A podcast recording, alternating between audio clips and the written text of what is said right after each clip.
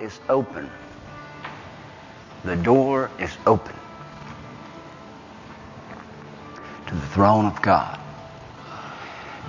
I don't know all that that means. I just know that that means something. That God told me to come here this morning and tell you that the throne, His throne, the door is open to it. His presence. That's what it means. Access to His presence. If you desire His presence, it's there. The door's open. If you're hungry for God, it's there.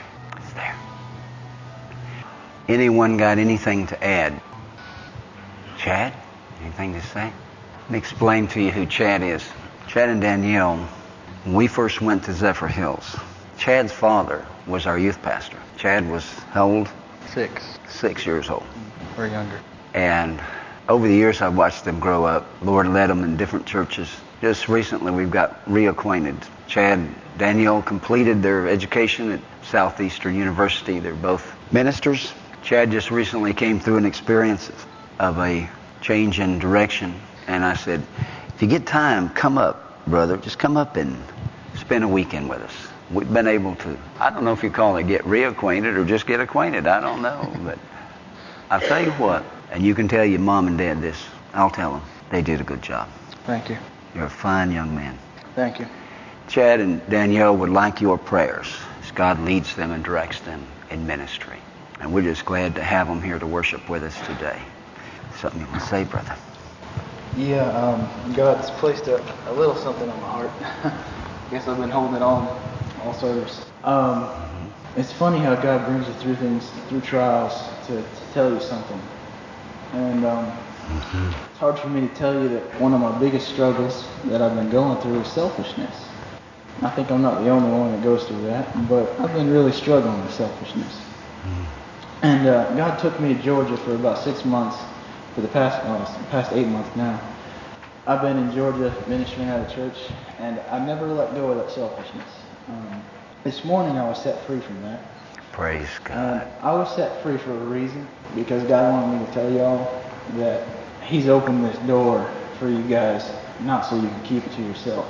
So many times I went from ministry to ministry looking for my big break.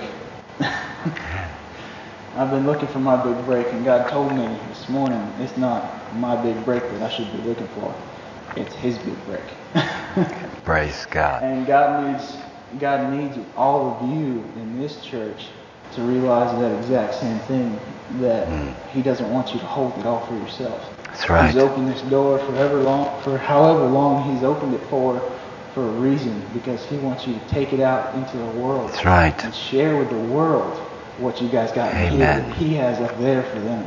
And uh, I, He gave me that message at the beginning of service. And Hmm. within the first two songs, he he laid that on my heart, and through the rest of the service, I was praying, God, give give, give Jim a, a word that I need to tell this church something. I, I've honestly been sitting in that second pew praying that very prayer.